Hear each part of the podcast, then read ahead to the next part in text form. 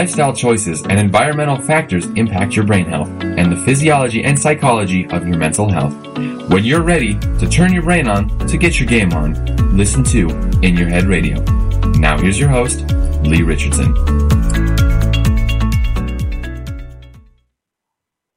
Thanks for joining us today. We've got a really interesting show.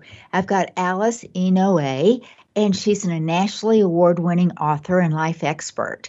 Alice has dedicated her life to helping others find answers to life challenges, and unfortunately, we all have them. As Hawaii's thought leader and celebrated expert, she has aided hundreds of organizations and thousands of individuals in finding daily clarity over the last 20 years.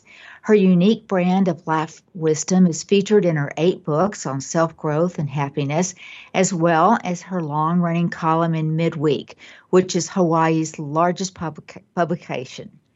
Combining her vast set of skills and talents with her entrepreneurial drive, Alex opened Happiness U, a business with a purpose to serve organizations and individuals. Alex, thank you so much for being with me. It is my pleasure. Thank you, Lee. So, Happiness U, I mean, that sounds like a place we all want to go, right? Yes. So, tell me how you started that. So, about 10 years ago, we started the business, and my vision was simply this. I had been working as kind of a life guide, life coach, sort of doing these workshops and self-growth seminars just by myself, and I just thought, wouldn't it be great to have a physical location with a larger platform so there could be other experts that also could teach, and we could have like a membership in a school. So it was just a thought, like, how could we reach more people? And so I opened Happiness U with that purpose. So that, and certainly having a platform where everybody can get to it. And that was started before the pandemic. How did the pandemic affect that? Yeah, good question. So in some ways, and I think everyone can say that there were challenges and there were sort of silver linings from it. And for us, I had started the organization as a physical location. We were in a mall, we had a classroom, we had teachers, and then nothing for 2 years. And we were forced to, in a wonderful way, go online. And so now we actually have members that are outside of Hawaii, and people can come to classes and do what they want on their own time. So we basically transitioned to a full-on online space. And it's a change, and I miss seeing people in person, but we get to reach more people. Well, and once you get used to it, it's amazing to me. I never thought that, I would really enjoy counseling over a Zoom call because I can't get the body language, and, I don't feel like, I just don't feel like it's the same. But once you get used to it, it does work pretty well. Yeah. And we get to connect and expand our sort of connection. It's been interesting, to say the least, and a lot more convenient, and just, I guess it's the way that we just have to flow with the times. Well, is this something that you've always wanted to do? I mean, we all go through different stages in our journey, but has this been part of your journey from the beginning? Lee, that's such a great question. And it's funny because someone that owns or operates a business that's titled Happiness U or Happiness University, I didn't start out that way. So I really believe that we all have sort of a path that is our own divine destiny, let's call it. So I feel like I grew up as the most unhappiest person in the world. Like my pictures as I was a child, I wasn't smiling, I was always pouting, and I really did reinforce all the perceived negativity around me. So much so that I was very, very unhappy, eating disorders, just you name it, just everything that you wouldn't really think is joyful about life. And what happened was, interestingly enough, I didn't even know that there was such a thing as create your own happiness. I mean, go back to, I was born in the 60s. So there wasn't really any kind of acceptance around personal growth or spirituality or all this kind of stuff that we do now. And so it was just one day, someone in my final year of college sent me one of those notes that we used to hand out. Back then we didn't have text, so we just passed notes. Someone passed me a note, and it just said, "Why are you always unhappy? Don't you even know what happiness is?" And I really believe that sort of started my journey. And that was almost like an aha moment. So it was little bit by little bit, book by book, and finding little pieces. And I just sort of built it into the ability to kind of shift what I focus on, to shift how I was living my life. And it wasn't until I think, and then now you asked me about Happiness U. It wasn't until about 2012, around there, 2010, that there was all this positive psychology stuff going on that actually validated, a lot of science validated some of these things that I had used to improve my life. So I did not grow up being happy. I think I learned how to do it. And I actually learned that happiness is a skill. It's not something you're born with. But that's really encouraging to our listeners, because there are a lot of people, Alice, that don't just hit the earth with a big smile on their face. And, you know, I can't tell you how many clients I've had tell me, Lee, there is no reason that I shouldn't be happy. You know, I don't know why I'm not. So I think that's really reassuring to hear. Yeah, and I really think that we have so much more power than we realize. And we sometimes look at around our life and say, gosh, you know, I was born with this. Like, personally, I had a very abusive father. When I look back, I think, well, yeah, I had a reason to be unhappy. But what was interesting was I didn't realize that I had the power to shift my focus onto other things that were good. I completely missed all the stuff that was good, focused on all the stuff that was bad. And as a result, really hated my life for real, like hated my life. And so I guess that's sort of part of my thing. I just know that life is life, and we all have challenges. We all have support, but how we look at, how we frame our life, what we focus on, who we surround ourselves with, all of that makes such a difference. Well, and I think you're right. It's all in how we choose to frame it, because there are days that I wake up and I don't like to admit it, but I will choose to frame things in a negative tone. And then I'll catch myself and say, Lee, what are you doing? You know, reframe it. Yeah. And it's a true fact. Every day, the research shows we have 3 times as many positive events in our day as negative. Mm-hmm. But what does the brain hold on to? The one negative. I mean, that's the way. Yeah. This is the same brain today as it was back in the caveman days, when, you know, you'd walk out of that cave and it was eat or be eaten. And the right side of that brain, still 2/3 of the cells are scanning for danger. So we have to really work to see the positive. For those of people that work to see the positive, what advice do you have? Yeah, you know what's interesting is when you share that whole thing about, this is kind of what I get, and you might get it as well. It's like, I tried looking at it positively, but I still feel horrible, or like, you don't understand my situation. And you might advise this way too, but have you noticed that it's something that we have to practice? It doesn't come naturally. And I think of it kind of like when you go to boil a pot of water, you put water on the stove and you turn on the heat, and you don't just expect the water to boil right away. So imagine if the heat on the stove is kind of your effort towards whatever it is you want, which is a more positive, more balanced perspective and feeling. You can't just keep turning the heat off before the water boils. So it's almost like, I always think of it like we have to practice it, kind of like when we go and work out, we exercise. You can't just go and have a salad and do a yoga class and take a little jog and think that you now are healthy. It's something that you need to do consistently.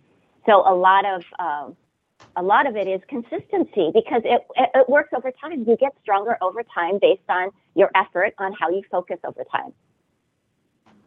Well, and it has to start with what's in your mind. I mean, those automatic negative thoughts. So I call them ants, because they're so fast and furious, you don't even know they were there. All of a sudden, you know, you're irritated. All of a sudden, you're angry. All of a sudden, nothing's worthwhile. Mm-hmm. And you've got to learn how to catch them. And you know, you've talked about how to clear clutter. And that's one of the ways that I recommend people clear clutter, is get rid of those negative thoughts. Now, you talk more about relationship clutter and physical clutter. Tell our listeners more about that. Well, so I come from sort of an understanding over time that everything is really connected. So at Happiness U, we talk about the physical, mental, emotional, and spiritual, and there's and my understanding is that everything is connected. So we start with physical clutter. Like as physical human beings, we have clutter. We live in a place that has a tangible, touchable thing. Let's just say physical. And if you think about clutter, and I always relate clutter to aging. So as I'm aging, I'm noticing more about aging, obviously. And so this, so everything in our environment, just imagine we are tied to everything in our environment by an invisible thread. And we are either losing energy or gaining energy by our environment. So if you're in your favorite room, your favorite area, you have your favorite things around you, you can be there and literally receive energy from your environment. Everything there is things that you love, things that you use, things that are comfortable to you. But as we get older, over time, we accumulate so much. Like we just accumulate, some people more than others. So clutter, I define it as dead energy. So it's something that is unused, unloved, unorganized. It's just sort of sitting there. And imagine if the clutter has been there for 5 years, 10 years, 20 years.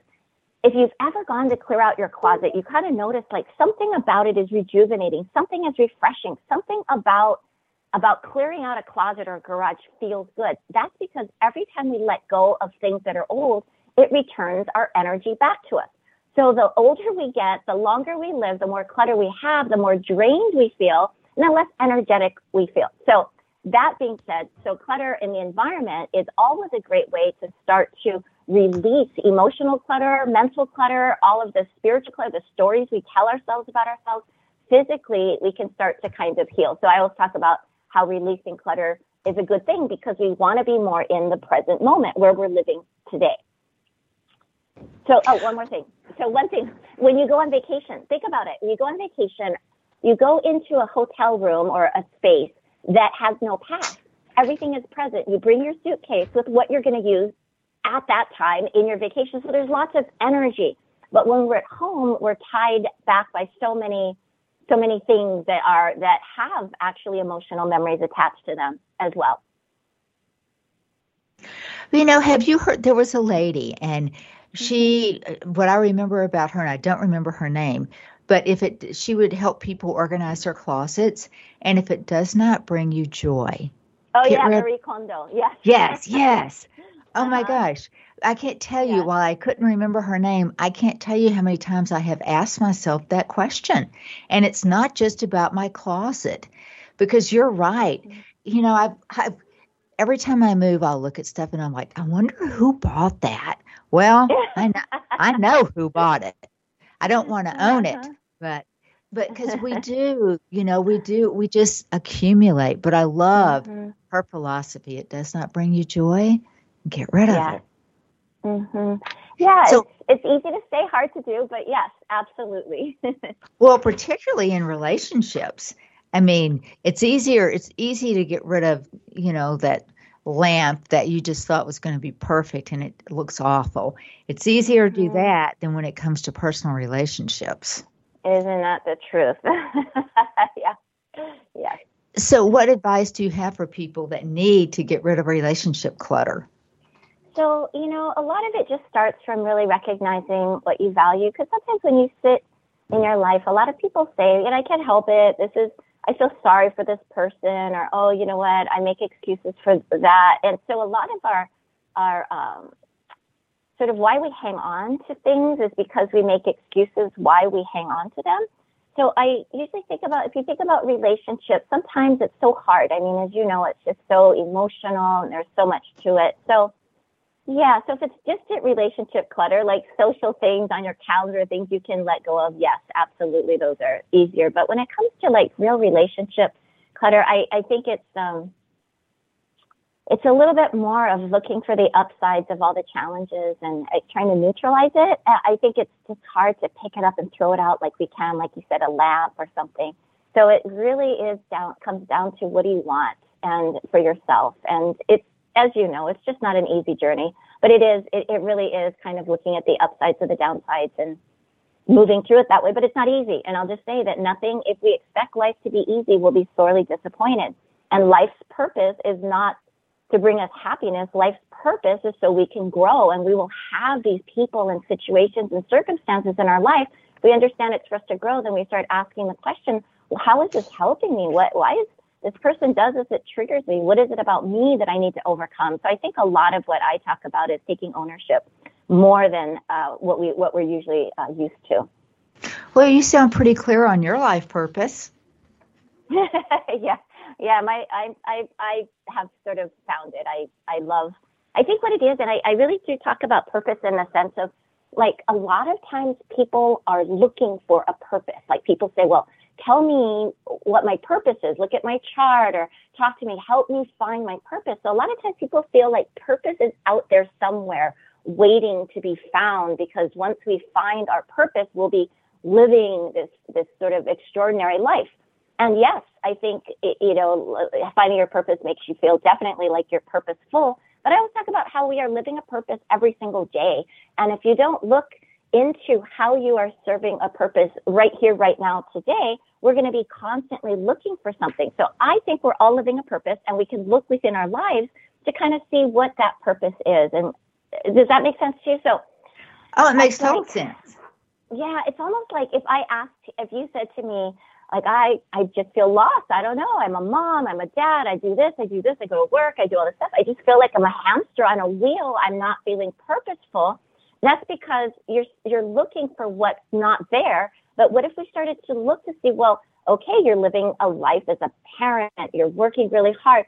Where are you a mother, and where are you a father? Where do you nurture people around you, even if you don't have children? And where do you provide support? You can ask yourself, like, where am I learning and where am I teaching every day? We're learning every day. We're teaching every day. Where have you taken a challenge from the past that you've reconciled that you now use to help others? That serves a purpose. So we have to start looking for facets of purpose within our life to kind of see, like, oh, yeah, if I wasn't a part of this hamster wheel, I wouldn't be learning. I wouldn't be nurturing. Wouldn't be helping someone. There's so much purpose in what we live every day, but we're looking for this one big purpose that supposedly makes us feel good, but we're already living a purpose, and you have to kind of find a little bit of it in order to grow it. Well, when you say, purpose, do you connect that with the bigger picture of life? Yeah, I do, because every day you're living your life. So yes, I absolutely do. And it's the little pieces of your life that put together your purpose. Yes. Yes, and some of us more strongly than others, like we found a profession, or we found something we really enjoy. But whatever it is you love, we can expand that into purpose. Well, we all have. I know when everything is going my way, when I am on my game, I feel like I'm resilient, I'm empowered. Yeah. But unfortunately, life doesn't always go that way, and I don't always feel that everything is going my way. And I'm sure nobody does. But what is Happiness U's approach to that? So it goes back to the expectation that we have of life, that we sort of expect or even hope that life is more good than not, then we will experience the gap. So it's the acceptance that you are going to, in any given moment, have amazing days and amazing things and super sucky and super awesome, like unhappy things, sometimes longer over time than others, but it's the acceptance. So it's really just recognizing that, yeah, at times things are going to flow. When they aren't, what do we do? And that's really kind of what we teach. So when you're not feeling good, when you're not feeling like part of it, that's where the work comes in. We have to look to see what's good, and it's the expectation that we have, or the acceptance. And acceptance doesn't mean that you like it. Acceptance of your life doesn't mean that you agree with the way things are going. Acceptance just as simply as this is how life is, and if I expect it to be any other way, I'm going to be really disappointed. So when a challenge comes, and we don't like challenges, like who says I want to wake up and have more negativity? We don't, but when it comes, we recognize that we have to go to our friends. We have to reframe it, look to see what we're gaining. There's so many ways to kind of move through it, so that when we look back, we can say, yeah, it wasn't good, but this is what I gained. And, you know, I find when I look back, that makes me feel proud to some degree. Hey, yeah. You know, making lemonade out of lemons. Yes. And if you don't give value to it, it becomes valueless. So you have to look back and say, look, I did good. I overcame that. I have the ability to do so. So we have to reinforce what we've done in the past that was good. Otherwise it goes unconscious. And in the moment we're reinforcing that. And it sounds so tiring in some ways, but just like anything, like you brush your teeth, it's a habit. The way that we approach life and look at life, make it more habitual as to what to look for. Like you mentioned, like the negative thoughts, like ants, all of a sudden they're just like crawling all over your mind. And you go, oh shoot, ants. And then sometimes you can't get rid of the ants in your head. So you have to put a positive spin on it, or you have to look to see to balance. So it's the awareness, I think, more than anything that's helpful in life, the awareness of where we're at internally and what we're manifesting externally by how we're thinking. So, you know, awareness is so important. And one of the things that I have found people that are suffering with depression or anxiety, they've lost their self-awareness, and because they get stuck and they have forgotten the good times, and they've forgotten options and alternatives. They're stuck. Yeah. So for those people that have lost their self-awareness, are there exercises or techniques that you use with them to help them increase that self-awareness? You know, I do. And it's actually, I got it from, this is when I first got into it, when I wanted to open Happiness U. And I remember Harvard came out with this study that talked about, we all heard about rewiring the brain and thinking more positive. But they gave a specific way to do so, which I've been able to use really successfully. And it's so simple. People say, oh, yeah, it's simple. I do gratitude exercises. But it's the way that they have you do it.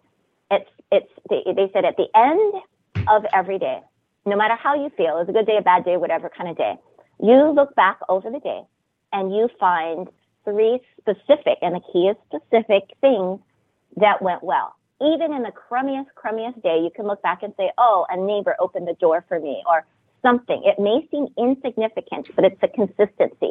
So you do this every day. At the end of the day, you look back, you find three specific things. So it has to be specific. It can't be, oh, it was a nice day. It has to be, it was a nice day and I was able to feel the sun on my skin. And you have to be specific, basically. Well, you know, I use that. You do that one? I use that Harvard study too. I did too. So and I think now I get asked all the time, well, can it be the same three things the next day? What's your answer to that? I just say find three things. Like it can be anything. So some people can't find three things. So we have to use the same try. But I always try to help them. But the whole key was you do it 7 days.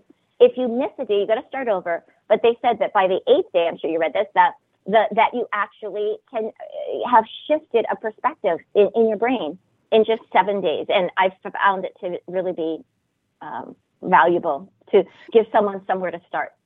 Wow. And you think about that's not, you know, 7 days, that's a week. I can close my eyes and try to remember last Thursday. So we've got about 4 minutes before we go to break. And we've talked about you and your journey, and looking back on that journey, it sounds like that, you know, someone gave you a gift. They helped to see that you weren't happy. And the way that you responded to that was amazing.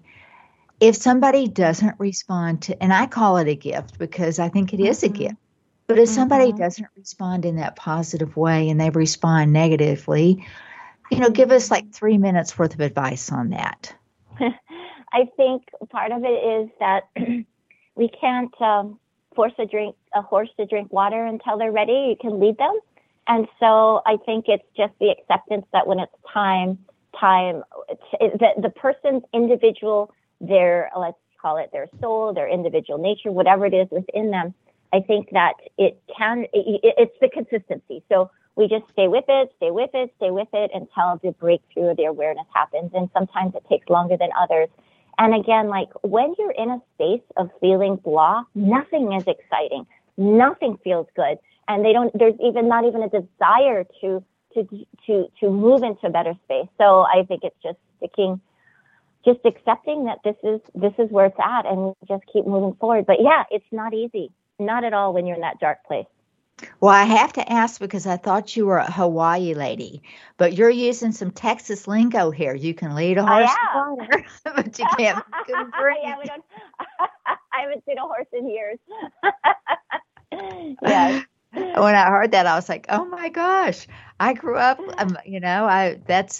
as soon as you started that phrase, I'm like, oh yeah, I know that one well. And I think there's a lot of truth to it. People absolutely have to be ready.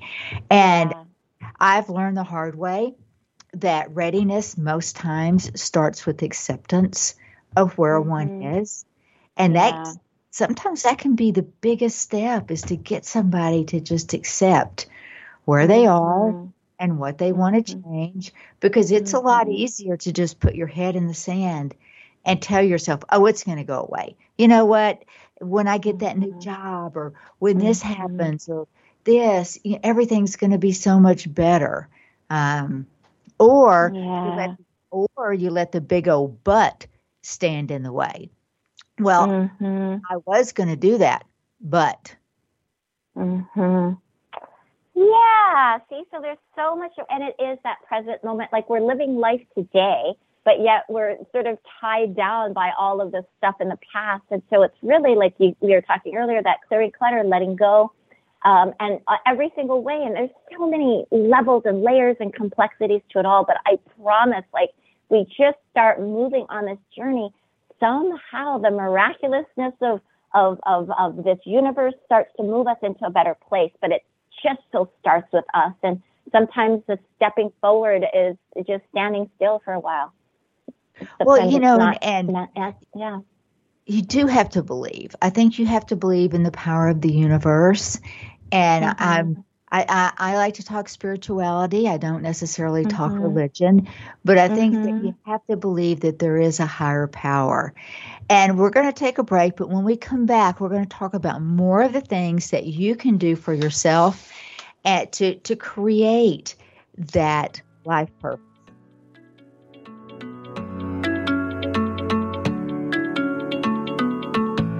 We'll be back after these messages.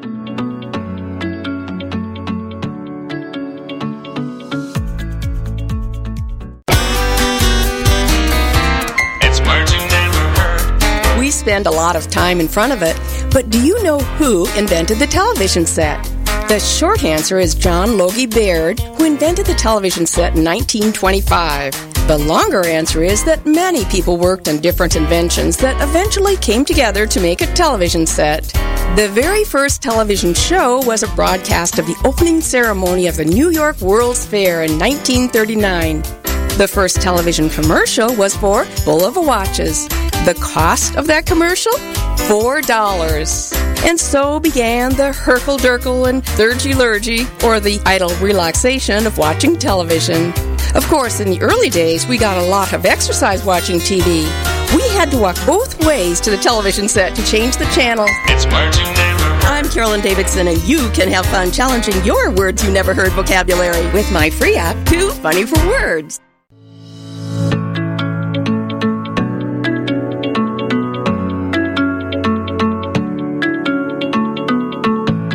We're back. Now here's your host, Lee Richardson. So before break, we were talking about finding the positive parts in life and getting support. And one of the things that I have always found to be helpful is to have a community where I can go for support. And sometimes that's going to a gym. That supports my physical exercise regimen. And sometimes that support can come from going to a church. What advice do you have to help people understand the importance of community? Yeah, you probably found this too, but sometimes our own friends and family are maybe not as supportive to our hopes, dreams, wishes. They sort of have ideas of what you can and cannot do and should and shouldn't do, and there's all these filters around what they want. So I really do suggest that it's important to find a group of people that are, let's use the word, just more supportive or of you as an individual human being. And so, yeah, so like everything from gyms to walking clubs to all of that. There's a website called meetup.com that a lot of times people that come and they're looking for a community, they can find community. And I think it's great that you asked this question, actually, because that's kind of why our Happiness U, our community, being online has been such a gift, only because, think about this, you enter a community that is, it is there to support you. People will encourage you in ways that your friends and family wouldn't. So wherever you find that community, yeah, so church or anywhere. And because you sometimes the people in our lives that we've been hanging on with kind of limit us in some way. So community can actually support us to grow in ways that we never imagined. Just strangers giving you positive comments about your drawings that you might want to put on greeting cards. It doesn't really matter what, but when you bring yourself to the table of a community that is supportive, we can much more easily grow. And I think that's the beautiful part about human beings. We're empathic. We understand. We want other people to succeed when we're in our hearts.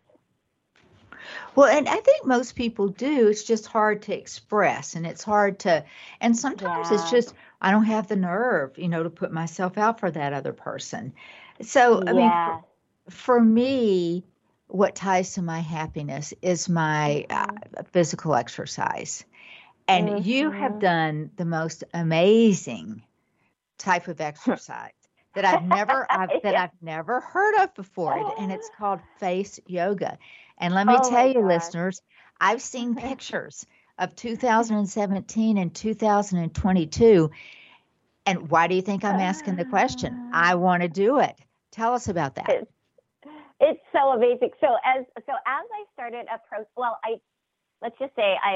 I'm almost 60, but when I started, when I was around 50, I started noticing like my skin was drooping. I had these jowls, my eyelids were falling on top of my eyelashes, and I didn't like it, but I wasn't really I didn't feel the need to go get cosmetic procedures done, but I didn't care for it. Anyway, over the pandemic, the funniest thing, I saw something on some internet thing about this lady that kind of moves her face funny and exercises the muscles. So I went on Amazon and I bought a book, like the 5-minute face yoga book. And I practiced the exercise. We had so much time watching television in the house. I was doing it at night and just some exercises. And one morning, my other half, he looked at me and he says, "Wow, have you looked at your face lately?" And I looked in the mirror and my jowls were gone. I was like, oh my God. So then I bought videos and I bought this, I did that. And I started getting into it. Then I got instructors and then I decided, why not go get certified? So Lee, this is the bottom line. We have 57 muscles in our face, our neck and face. Over time, the only time we move the muscles in our face is to talk or express ourselves. So our muscles become very lax. And our muscles are connected to our skin. So as our muscles get lax and our skin, our collagen and elastin start breaking down, we start to show turkey neck, all those things we don't like, marionette lines, nasolabial folds, all that stuff. So when you start to exercise your face, which simply means we hold our face in certain positions and isolating muscles and making funny looking faces, but the muscles on our face are so thin and so responsive that you see results within 2 to 4 weeks easily, simply because you've never exercised your face before. And so if your muscles are connected to your skin, when you lift your muscles, your skin lifts and you look more useful. And face yoga involves things like massage of our face. It's like a self-care thing, massage to get rid of the puffy eyes and the lymphatic draining of the face so that your face is healthy. So I found this thing to be so amazing. So yes, I added it to our Happiness U things that we do.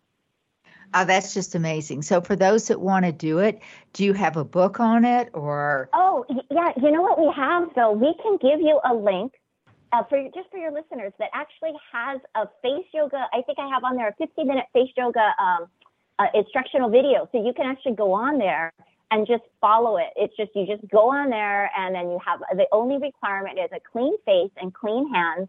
You tie your hair back, and then you have a little facial oil or some sort of moisturizer, because when we do the massage, we need the slip and guide. So we're stimulating, bringing more blood flow to the face. Collagen, elastin loves blood flow. So we really are able to rejuvenate our face. And the best part about facial, but let me tell you, this is the best part. Yes, you do lift your face, but the best part is every morning, usually females, not always, it could be males or females, we wake up in the morning and we notice, like, oh my gosh, look at those eye bags, look at those nasal, those like wrinkles. We notice what's not good. And so this way through face yoga, now we're looking in the mirror, looking for our improvement. So we're adding positivity to our face. Well, I think that's amazing to think that anything that you could do at your house, just wake up and make yourself feel beautiful, look beautiful, improve your health, all of that. Because you're putting value into yourself. So we have live exercise classes twice a week. So you actually sit in front of the computer in your own home, and it's just a small little face club. We have maybe like anywhere from 6 to 8 people might join on to do it. We have like hundreds of people in the face club, but not many people come on live. But you come on live, and it's a whole meditation, self-care. You massage your face. You do make funny faces together. And at the end of the day, you just feel like, wow, I did something healthy for myself. So I find it to be one of the best self-care things, because our face is what we show to the world. And if we feel good about, if we feel like we're looking like our best self, I don't really want to go back to looking how I was. I just really want to look as good as I can where I am today. And I think that's what I love about face yoga. Oh, absolutely. I mean, I don't want to go back and look like I did when I was 21 because I'm not 21. But, exactly. But I do want to look my best, and I think everybody does. So, but those are things that takes time, that takes placing yourself a priority. And, you know, I see a lot of people have a hard time prioritizing themselves. They can prioritize other things in their life, but, and I often wonder, why can't you prioritize yourself? Is it because maybe you don't really know yourself? Yeah, I think we're just been conditioned that like helping others is the greatest good, and then we want to be loved, and so we subordinate to other people's authority, and it's just a lot of just coming back to self. I really feel like what is life all about? It's like coming back to yourself. Who are you? Because once I know myself, I know how I want to operate in life. So much of our challenges is because we're not focusing on ourselves. And focusing on ourselves does not mean selfish or egotistical or narcissistic. It simply means talking to you, like, what do you want? You're not who you were 10 years ago. You are who you are today, but we just sometimes don't like to face the choices that we've made leading us to where we are today. We blame and complain instead of looking and just saying, what can I do? What is one small step? We all want fast. We want like that happy life, the big purpose. We want everything right now, but it's cultivating. It's something you cultivate. Like nothing happens overnight. It's like, it starts with a desire to know who I am. And I think from there, everything starts to move.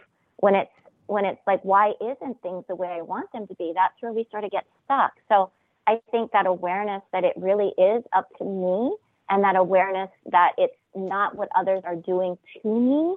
It's kind of, what am I doing for me? It's that constant reminder to balance ourselves out. Usually, it's a journey. It's never easy. I don't know anyone who has an easy life. But I know a lot of people that have a great life if they're willing to do the work and they're willing to put the energy. Yeah. Mm-hmm. I mean, because we all have greatness within us. Mm-hmm. Yep. And so how do we shine the light on seeing that? And it really starts by valuing our thoughts. Like, who am I? Like, if you ask yourself that question, you'll be like, oh, I'm a mother, I'm a this, I'm a that, I'm a this. But when you get beyond the labels, then you're just a person that wants to feel good, right? You want to do good. No, nobody wakes up in the morning and says, I want to do less, be less, have a negative day. Intrinsically, we want more, but sometimes we think life is beating us down. So where do we start? We just start from taking a deep breath and being present. And that sometimes is all we need. We're just racing around so much. And whether it's facial, or whether it's exercising, whether it's taking walks, it's it is all that we talked about is let's look for one good thing. Let's look for something that is worth living for. And we have to start small, be consistent over time. Eventually that pot of water will boil, but you can't just put the pot of water on your stove, turn on the heat, and then turn it off like 5 seconds later saying, hey, it's not working, and turn it on again and off again and on again. You're never going to boil that water. So it's really the commitment to self, just like you would commit to reading a book, watching a movie, going on a date, whatever you commit to, committing to yourself is really where it starts. And that's where you say, I'm going to join this community. I'm going to go do this. And it could be something small or it could be something big, but you have to start and it has to be leading you towards yourself. And how hard can that be for some folks? Because, you know, some people can jump right in and say, okay, I just need a little guidance, you know, give me some ideas. Give a direction, right? Yeah. Mm-hmm. But for some people, when you try to throw direction at them, they just try and throw it right back at you. Yeah. And that's the horse, right? There you go. There's the horse. And so there's only so much you can do. We can only care so much. We can't sacrifice ourselves to fuel other people with our life force.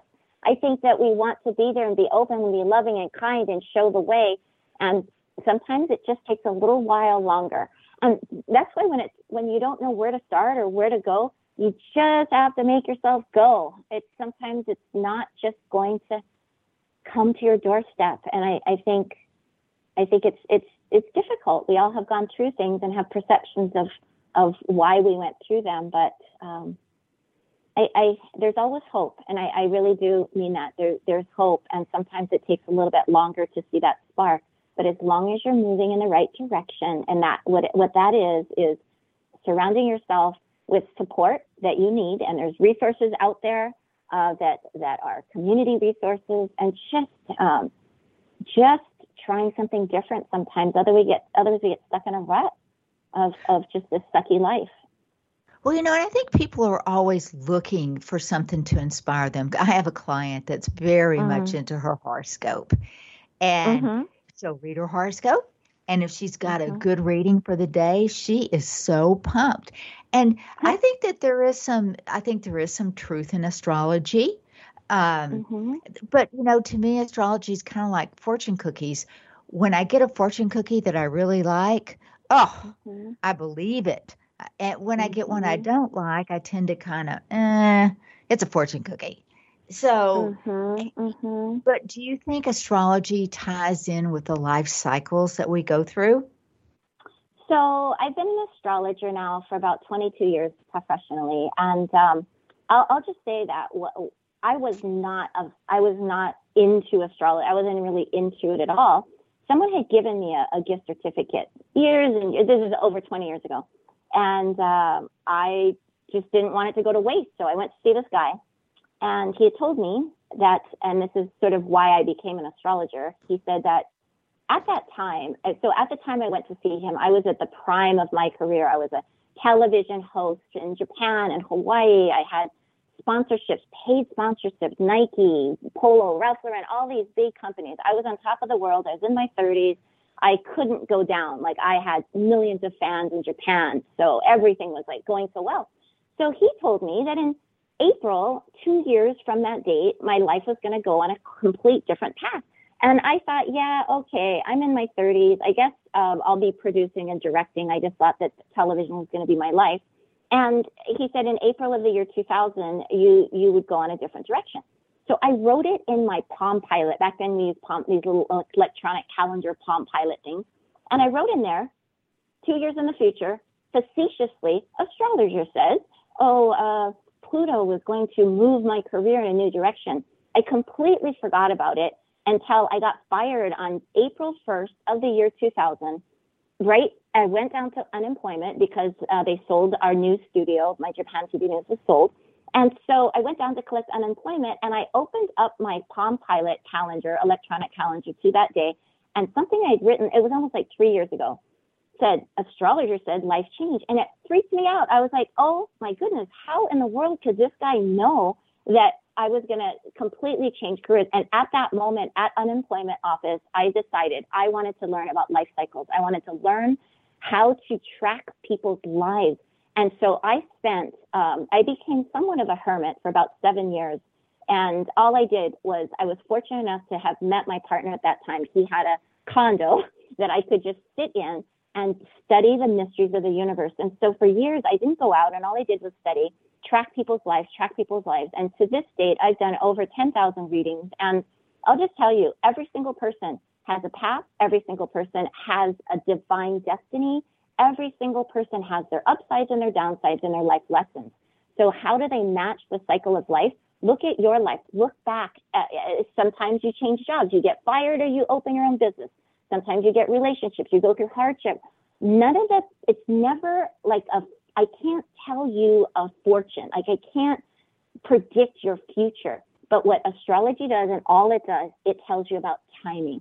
Is it a good time for this? Is it a good time for that? So, for example, if you have favorable themes around you, you will feel better. And if you have challenging themes, we have to work through those themes because you're getting something from it. So, yeah, so I guess for me, I don't think of it like as a belief. I just see it as it's a way to track our lives and to understand who we are and why we are the way we are. And every single person has their own chart, their own mystery, their own history. And we have our own path. And I think astrology is just a way to kind of see it. And all the astrology that you see, like in magazines and newspaper, that is all very general. So it applies to the masses. So you're not going to get real deep insight from that. But, you know, on a, yeah, so that long story. But yes, I think that astrology shows our path.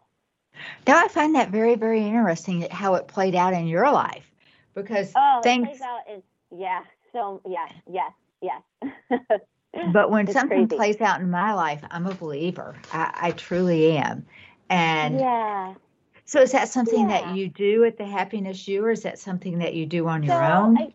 I think it's through Happiness U, but I think what happened was, as I started to grow, I really only have a limited amount of time. So I still take on astrology clients, but they just have a longer wait to get in. And it's a fascinating journey to understand the thumbprint. Like, so what it is it's based on your time of birth, your longitude and latitude. So if you just imagine, every single person is born at a certain place on the planet and at a certain time.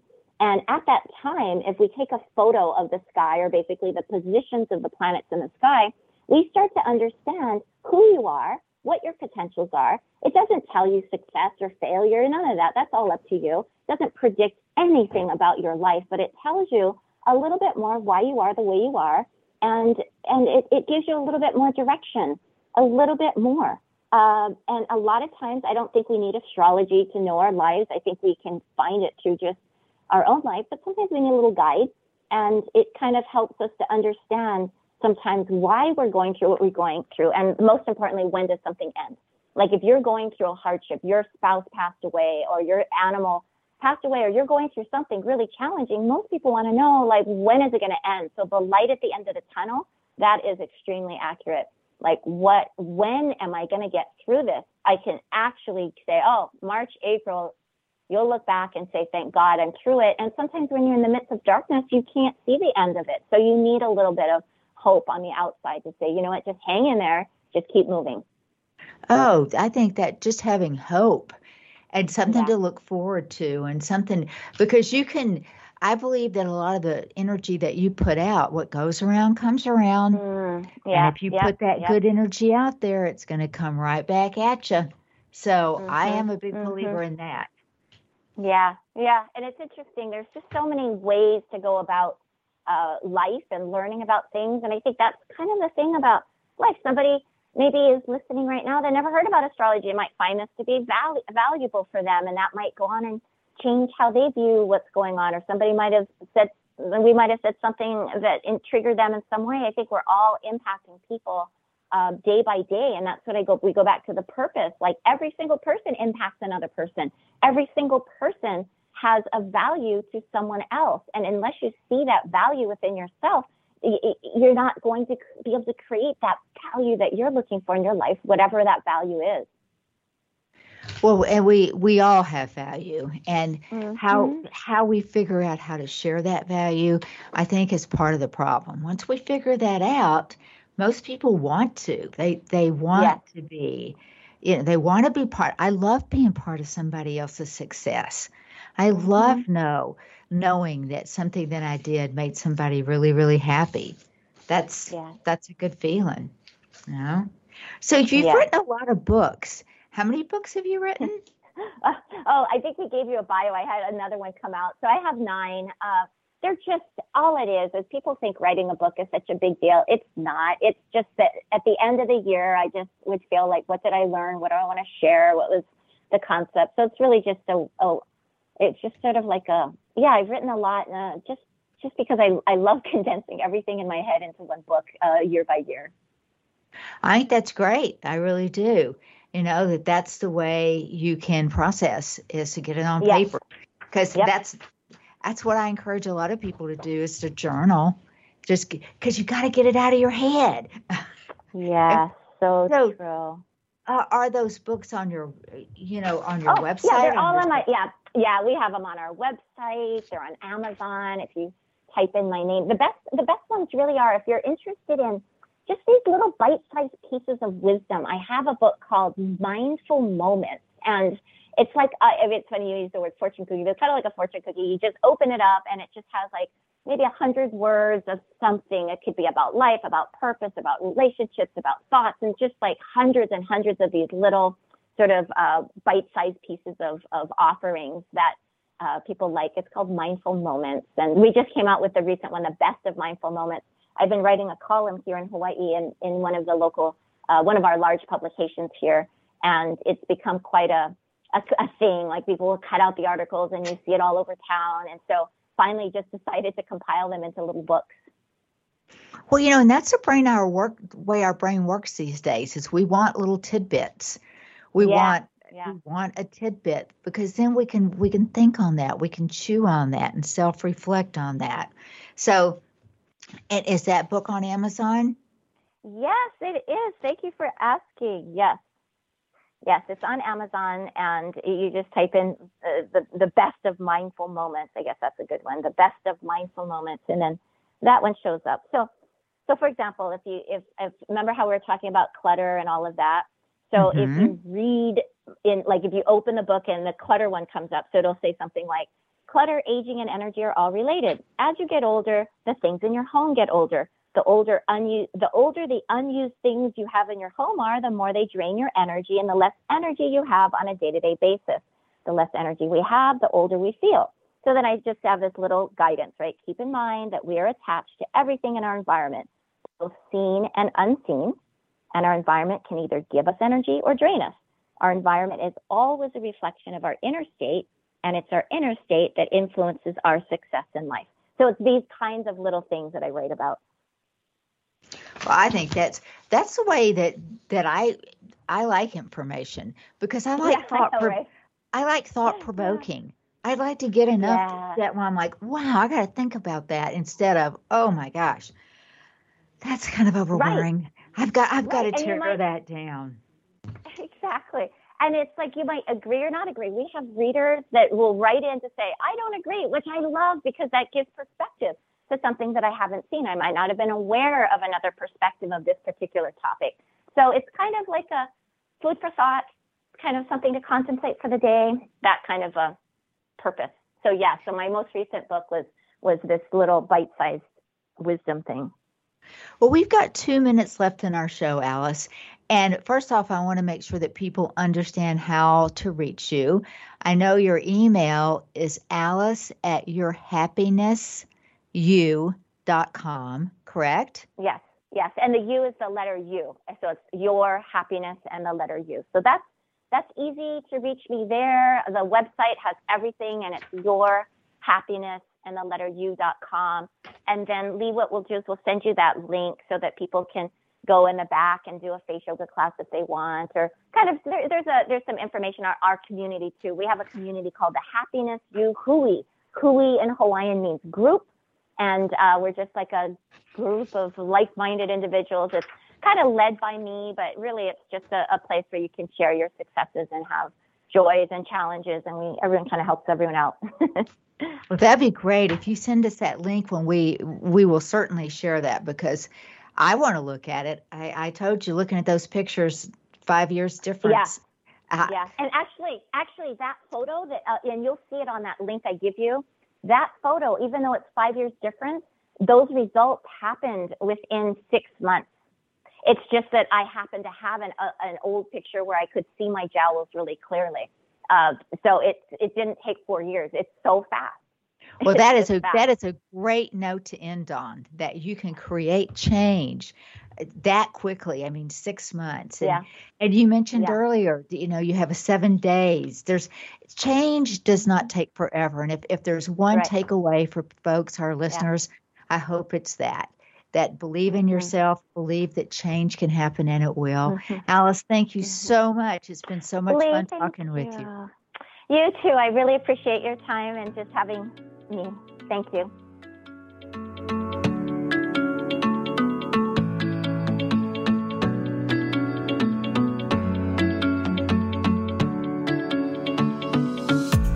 On behalf of Lee Richardson and the Brain Performance Center, we want to thank you for listening. If you'd like to hear more episodes like this, visit us on iTunes, Google Play, TogiNet, Stitcher, iHeartRadio, Spotify, and thebrainperformancecenter.com.